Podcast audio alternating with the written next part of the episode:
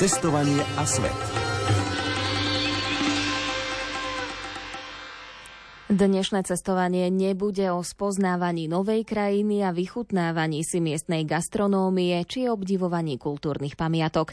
Zoberieme vás totiž na Ukrajinu, ktorá už vyše roka čeli ruskej inváznej vojne. Pred niekoľkými dňami sa odtiaľ vrátil aj náš spolupracovník Juraj Brezáni. Julii Kaveckej v rozhovore prezradil, že bol len niekoľko kilometrov od vojnovej línie.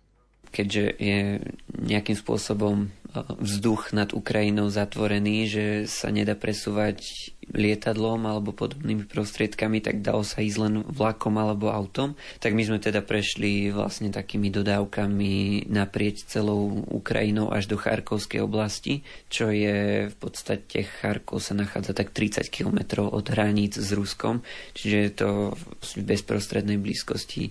Je to aj také zaujímavé, že častokrát sú na Ukrajine teda varovné signály alebo sirény, ktoré hučia pri nejakom nebezpečenstve. A v Charkove sa stáva, že niekedy počuť skôr výbuchy ako sirénu, keďže je to tak blízko a tam z tej belgorodskej oblasti v podstate môže hoci kedy tá raketa oveľa skôr dopadnúť ako je nejaký varovný signál Ukrajincov, čiže je to také dosť ťažké hej pre ľudí v Charkove. A na druhú stranu ako keby nie len teda v Charkove, ale ani v iných mestách, že ľudia už dosť na to rezignovali, na tieto upozornenia a že ako keby nie, že nechcú si zachrániť život, ale už ich to natoľko obťažuje, keď sú tri sirény do dňa chodiť do tých krytov, že už to nerobia. Viacerí to hovoria ľudia, novinári, ktorí tam boli na Ukrajine, že už presne majú z tých ľudí pocit, ako keby si, nechcem to tak povedať, že si na tú vojnu zvykli, ale že už možno skôr prispôsobili tie svoje životy teda tomu aktuálnemu dianiu, takže si to aj ty tak vnímal. Hej, určite áno, zvykli si, je to, je to smutné povedané, ale je to tak. A napríklad, keď uh, deti teda chodia do škôl, môže sa prezenčne vyučovať na danej škole len ak má nejaké pivničné priestory, ktoré môžu fungovať ako kryt, že inak musia byť napríklad na dištančnom vzdelávaní a, a do škôl sa ani nedostanú. Aj čo sa týka Ukrajiny, že, že na tom východe je cítiť samozrejme oveľa viac tú vojnu ako niekde na západe, napriek tomu, že aj na západe sú raz za čas teda sirény a nejaké upozornenia, ale neviem napríklad aj tým počtom vojakov, že, že ako keby na tom východe to oveľa viac cítiť. Ty si sa tam rozprával s mnohými ľuďmi, viacero článkov tvojich som videla, kde si vlastne si to postavil práve na tých výpovediach tých miestnych ľudí. Čo ti povedali, prečo tam vlastne tí ľudia zostávajú napriek tomu, že naozaj každú chvíľu počujú tie sirény, naozaj každú chvíľu musia ísť do tých krytov. Prečo napríklad sa neodsťahujú niekde e, viac na západ? Tak uh, žije tam v podstate veľa ľudí, ktorí vravia, že to je ich zem, ktorú nechcú opustiť a, a že nemajú ísť kam v podstate. Aj som sa rozprával s takými ľuďmi, ktorí vraveli, že v podstate celú svoju rodinu majú niekde na západe, či už západná časť Ukrajiny alebo hoci kde inde po Európe. A oni, že proste nechcú ísť ani za nimi, že, že tu sa cítia doma že, že napriek všetkému to nejakým spôsobom chcú prežiť. Len majú ako keby dosť veľa obmedzených tých možností, keďže veľa ľudí odišlo, absentujú tam nejaké služby, veľa ľudí si hľada prácu čo je ako keby problém, že, že niektorí tí zamestnávateľia ušli a v podstate skrachovali tie firmy a tí ľudia teraz v podstate nič nerobia, tak muži väčšinou dostanú nejaký povolávací rozkaz alebo teda nejakým spôsobom si privyrábajú, ak nemôžu ísť do armády, tak je aj s týmto dosť problém. No a čo sa týka Charkova, tak ako keby mm, po tom, čo Ukrajinci tú oblasť na novo získali späť, tak e, veľa ľudí prišlo do Charkova poznám teda ľudí, ktorí tam boli už počas toho, keď boli ako keby Rusi priamo bezprostredne za mestom a vtedy hovorili, že to mesto bolo úplne prázdne a teraz naozaj, že už sa tam vrátili ľudia a už to trošku cítiť, že, že tí Charkovčania dostali takú ako keby novú chuť žiť. Majú tam aj také billboardy, že Charkov žije. Napríklad aj keď um, nasnežilo v noci naozaj 10 cm snehu, zamestnanci tých technických služieb boli od rána v uliciach, odpratávali sneh, že bolo to naozaj cítiť, že ten Charkov žije, že ako keby napriek tej vojne sa snažia žiť taký normálny život. A to vlastne aj tie úrady nejako sa to snažia tak postaviť, že, že poďme sa vzoprieť tej vojne aj takýmito bežnými vecami, že ako keby tá vojna ani nebola.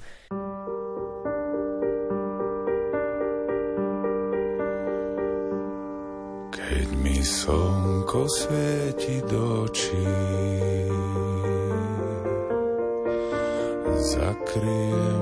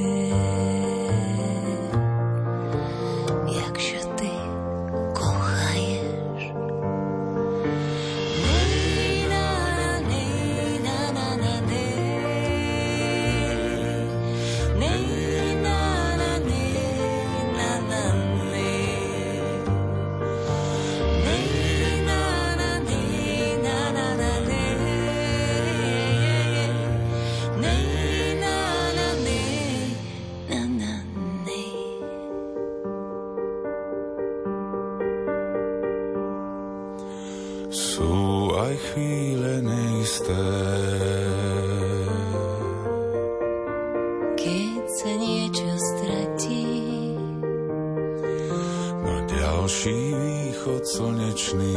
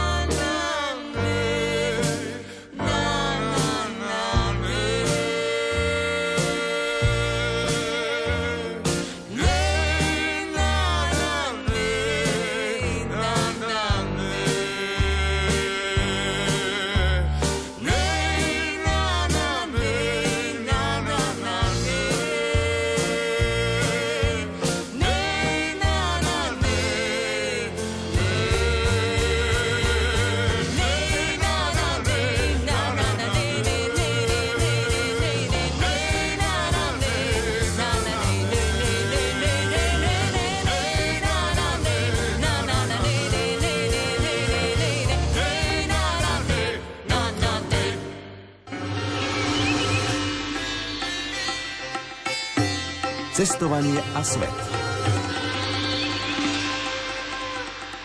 Náš spolupracovník Juraj Brezáni sa pred krátkým časom vrátil z vojnovej Ukrajiny. Julii Kaveckej vysvetlil, že tam necestoval len ako novinár, ale pomáhal aj s doručením humanitárnej pomoci, ktorá je tam veľmi potrebná. Ja som tam išiel um, v rámci takého konvoja alebo uh, výpravy z Pišskej katolíckej charity, ktorá vlastne taký hlavný člen tej výpravy je Tony Frič, ktorý tam chodí opakovane. Nosia tam nejaké veci a priamo v Charkove už nakupujú napríklad potraviny, ktoré balia do tzv. Uh, pakunkov po ukrajinsky. To sú také balíčky so základnými potravinami, trvanlivými potravinami a nejakou drogeriou.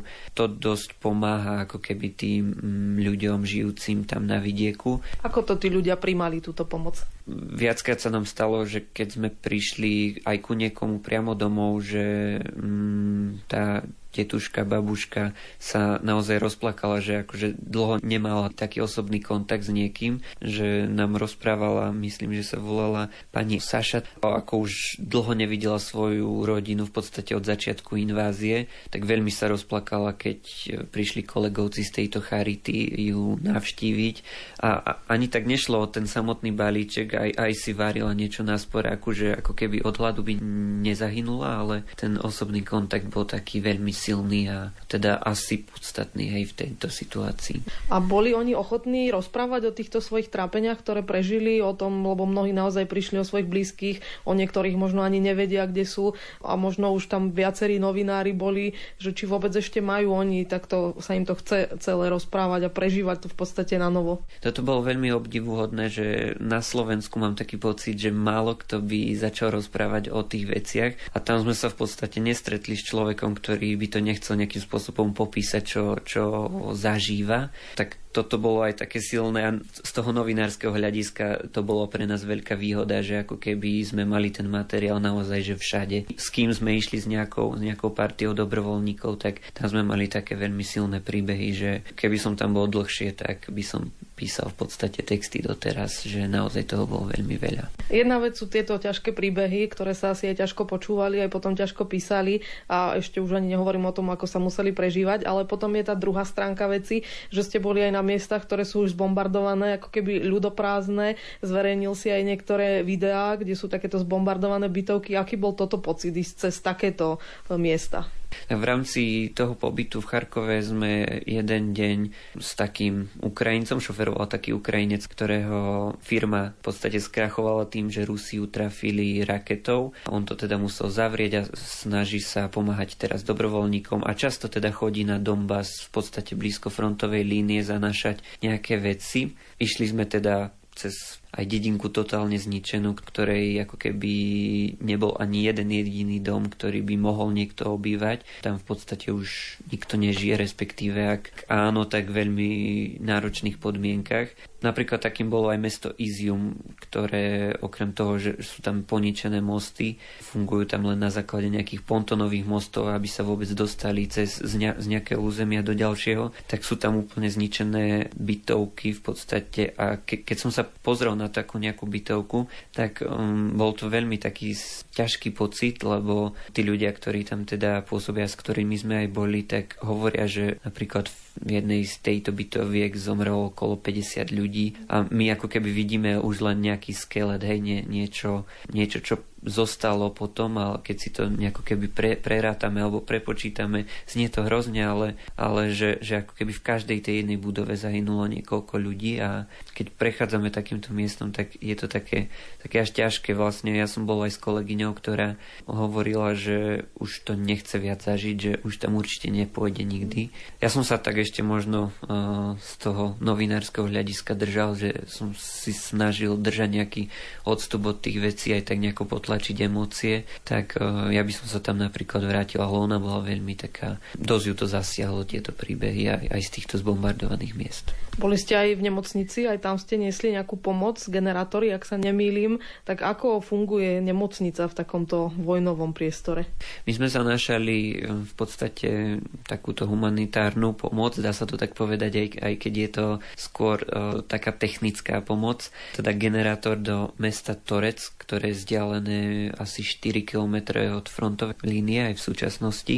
Tá nemocnica funguje tak, že, že príjima nejakých aj zranených vojakov, aj teda ľudí zranených po buď nejakej rakete, alebo bežne teda bežné choroby. Častokrát sa stáva napríklad, že vypadne elektrika v tej danej oblasti a teda zasiahne to aj nemocnicu, tak aj preto sme akože do viacerých nemocníc v tomto okolí Torecka, aj, aj teda Kramatorsk, Sloviansk, Družkivka, tam je viacero miest, kde sme zavážali generátory, ktoré majú slúžiť ako keby taká prvá pomoc pre tie nemocnice, že keď im vyhodí elektriku, tie prístroje nemajú z čoho brať energiu, tak je to naozaj taká prvá pomoc, že, že naštartujú tie prístroje, aby tí pacienti napojení na tieto prístroje nezomreli, alebo využívajú to napríklad tie generátory pri rengenoch a podobne, že veľmi to pomáha v takýchto situáciách, kedy tej elektriky v podstate tam nie je veľa. Taktiež sme uh, veľa sviečok doniesli uh, vyrobených tak svoj pomocne po domácky, čo vlastne okrem toho, že, že to používajú ľudia, ktorí sa skrývajú v nejakých pivniciach, alebo teda aj do, doma si zvyčajne svietia, keď im teda vypadne elektrika, tak išlo pár týchto sviečok napríklad aj na front, kde v podstate vojaci je to ich jediný zdroj tepla častokrát. Війна це змучена любов, і десь в глибині надія,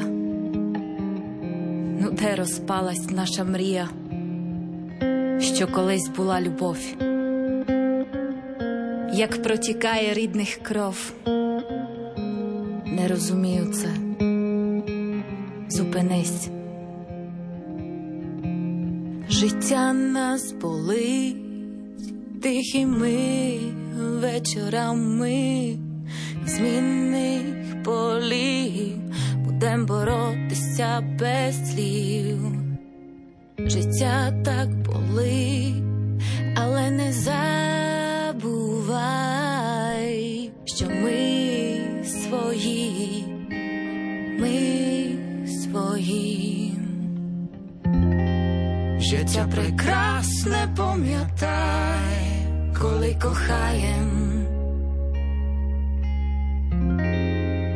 Ty proč se nezabúvaj, i my pytajem, či sme svoji, aj v boji. Či sme svoji, aj v boji. Tak to mi povedz. Keď láska bolí. Sme svoji? Alebo ako to je? Život nás bolí za tých tichých večerov a z mínových polí len vetrík šepce. Tak to láska bolí, bolesťou Sme svoji, sme svoji, či sme len bolí.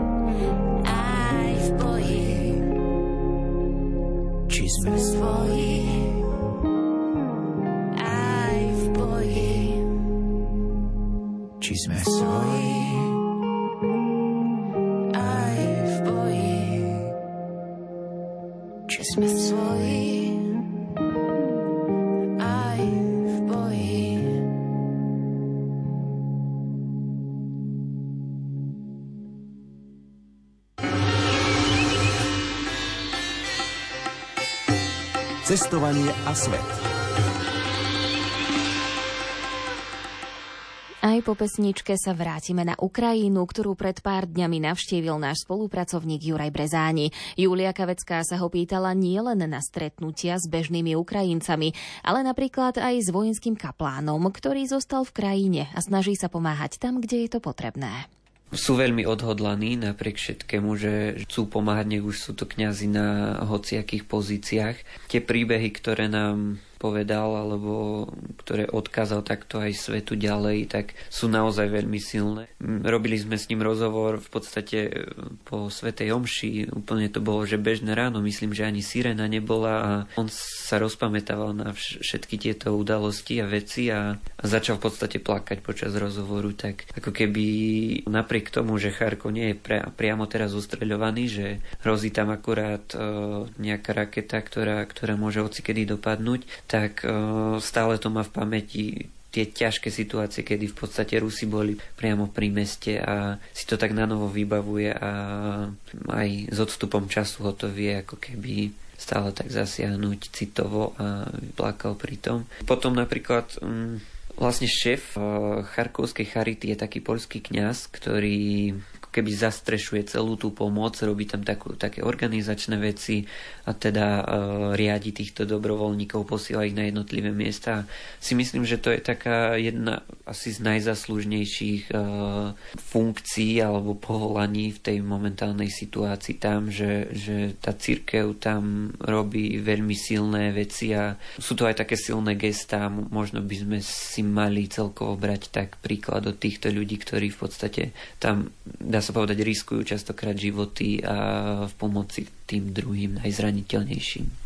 Hovoril aj o tom, ako sa zmenil e, vzťah tých miestnych ľudí, ktorí zažívajú vojnu k Bohu. Rozprával, že aj niektorí vojaci, že nájdú vieru v podstate až v zákopoch, že keď sú vystavení úplne bezprostredne tej hrôze, v podstate my si to nevieme ani, ani predstaviť, lebo teda priamo na frontovú líniu sa ani ako novinári, ani ako bežní nejakí dobrovoľníci nedostaneme ale ako keby od tých vojakov to mal aj tento kaplán z prvej ruky, že, že keď sa s nimi rozprával už aj bežne po, po tom, ako boli hospitalizovaní, tak um, si to vie ako keby po nich tak najviac predstaviť tento kaplan, že, že ako to v podstate mohlo vyzerať aj na tom, na tom fronte.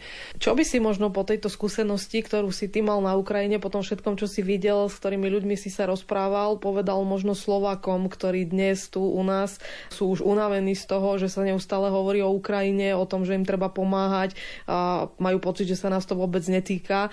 Čo by si takýmto ľuďom povedal?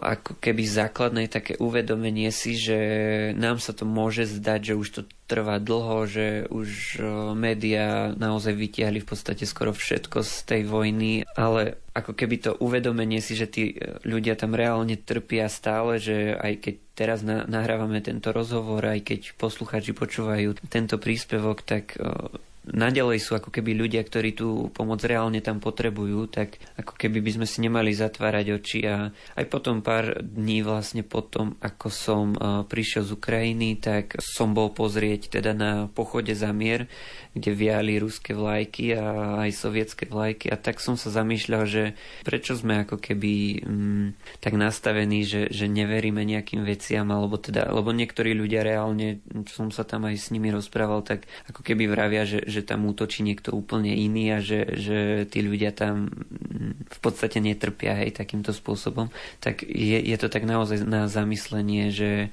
aj tí ľudia, ktorí, ktorí na tej Ukrajine boli a ako keby priniesli z prvej ruky tie informácie, že niektorí Slováci to nedokážu pochopiť. A čo by som odkázal, že, že naozaj treba vytrvať v tých veciach a v tej pomoci, aj keď úplne nejakou maličkosťou existuje množstvo zbierok aj na podobné generátory a aj vlastne na samotnú humanitárnu pomoc. Alebo teda Charity robia aj rôzne ďalšie projekty v, týchto, v tejto krajine, akože aj v ďalších krajinách, ktoré sú postihnuté vojnou, takže nestrácať tú chuť pomáhať tým ľuďom, pretože naozaj je to tam v niektorých oblastiach dosť kritické, napriek tomu, že už to zmizlo z nejakých titulných stránkach v podstate médií. Ako to zmenilo tvoju, alebo ako to možno zmení tvoju ďalšiu novinárskú prácu po tom všetkom, čo si tam zažil? Ty sa v podstate vojne na Ukrajine si sa predtým až tak nevenoval týmto témam. Zmení sa aj v tomto možno niečo teraz do budúcna? Venoval som sa v podstate len tak spravodajsky uh, bežne tej vojne a teraz tým, že, že sme tam boli aj nejaké dni predtým, sme si to naozaj že veľmi študovali, aj celú tú problematiku tam a odvtedy v podstate, uh, keď sú aj nejaké správy alebo, alebo nejaké informácie z týchto oblastí, tak ako keby si to viem stále predstaviť a viem sa tak aj mentálne, že oveľa lepšie v tých veciach orientovať. Určite by som chcel ešte niekedy, niekedy pozrieť Ukrajinu, možno aj počas ešte tohto konfliktu, tejto vojny, tak o, snáď sa to podarí možno zachytiť nejaké ďalšie príbehy, možno z nejakého iného mesta, miesta, ktoré je ako keby ťažko súžované. Nemyslím si ale, že, že by teraz som sa som mňa stal nejakým, nejaký vojnový reportér, ale je to taká silná, ťažká teda skúsenosť aj pre mňa ako novinára.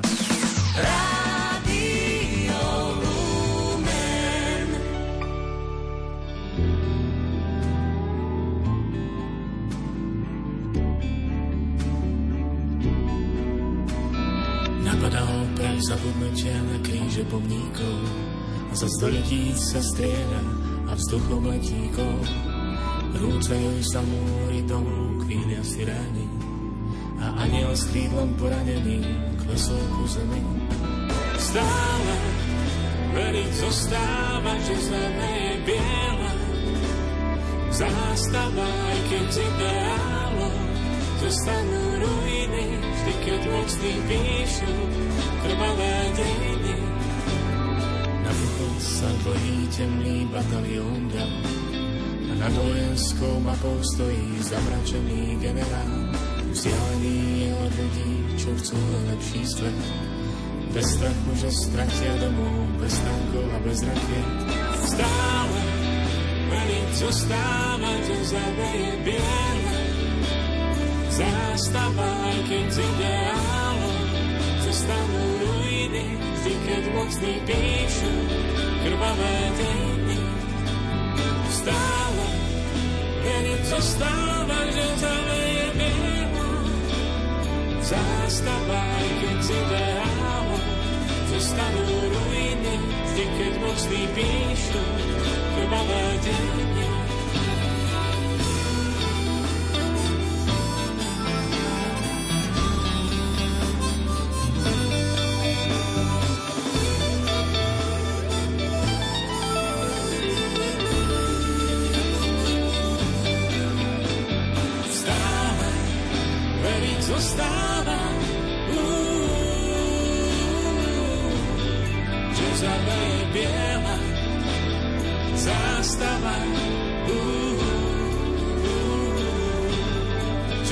Zabeje biela zástava.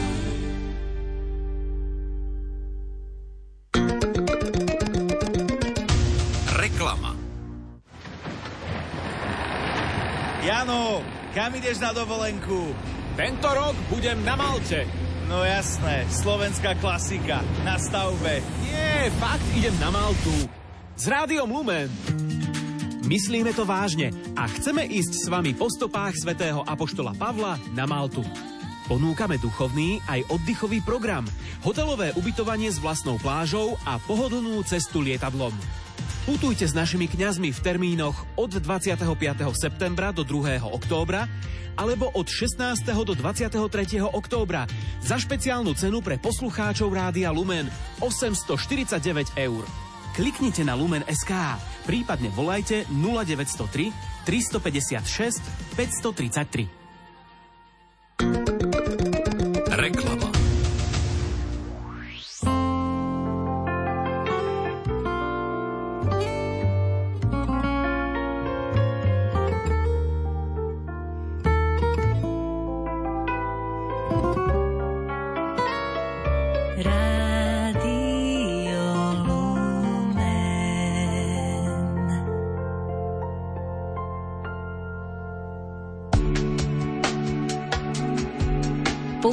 Vás na modlitbu v hodine milosrdenstva aj na vaše úmysly. Z vďaky za vašu podporu Rádiu Lumen sa spoločne modlíme za vaše prozby.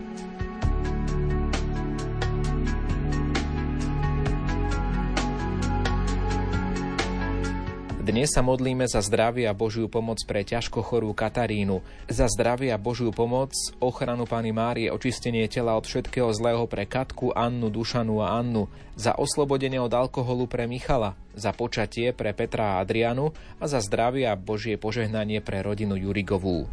Rádio Lumen. Váš sprievodca na ceste modlitby.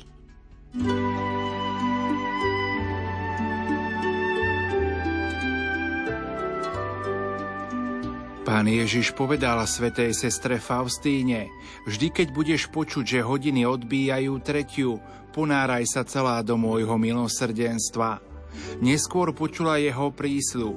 V tejto hodine nič neodmietnem duši, ktorá ma prosí pre moje umúčenie. Milí poslucháči, v tejto hodine, teda v okamihu Ježišovho zomierania na kríži, si môžeme vyprosiť všetko, ak to bude zhodné s Božou vôľou, teda dobré pre nás. Dôležité je, aby sme sa modlili s dôverou a praktizovali aj skutky milosrdenstva voči blížným. Pripravme si teraz naše srdcia na tento čas milosti, ktorý nám Pán dáva každý deň v hodine milosrdenstva a v modlitbe korunky Božieho milosrdenstva. Príjmime výzvu oca biskupa Monsignora Stanislava Stolárika. Pri modlitbe korunky Božieho milosrdenstva si vždy adoptujme jedného zomierajúceho.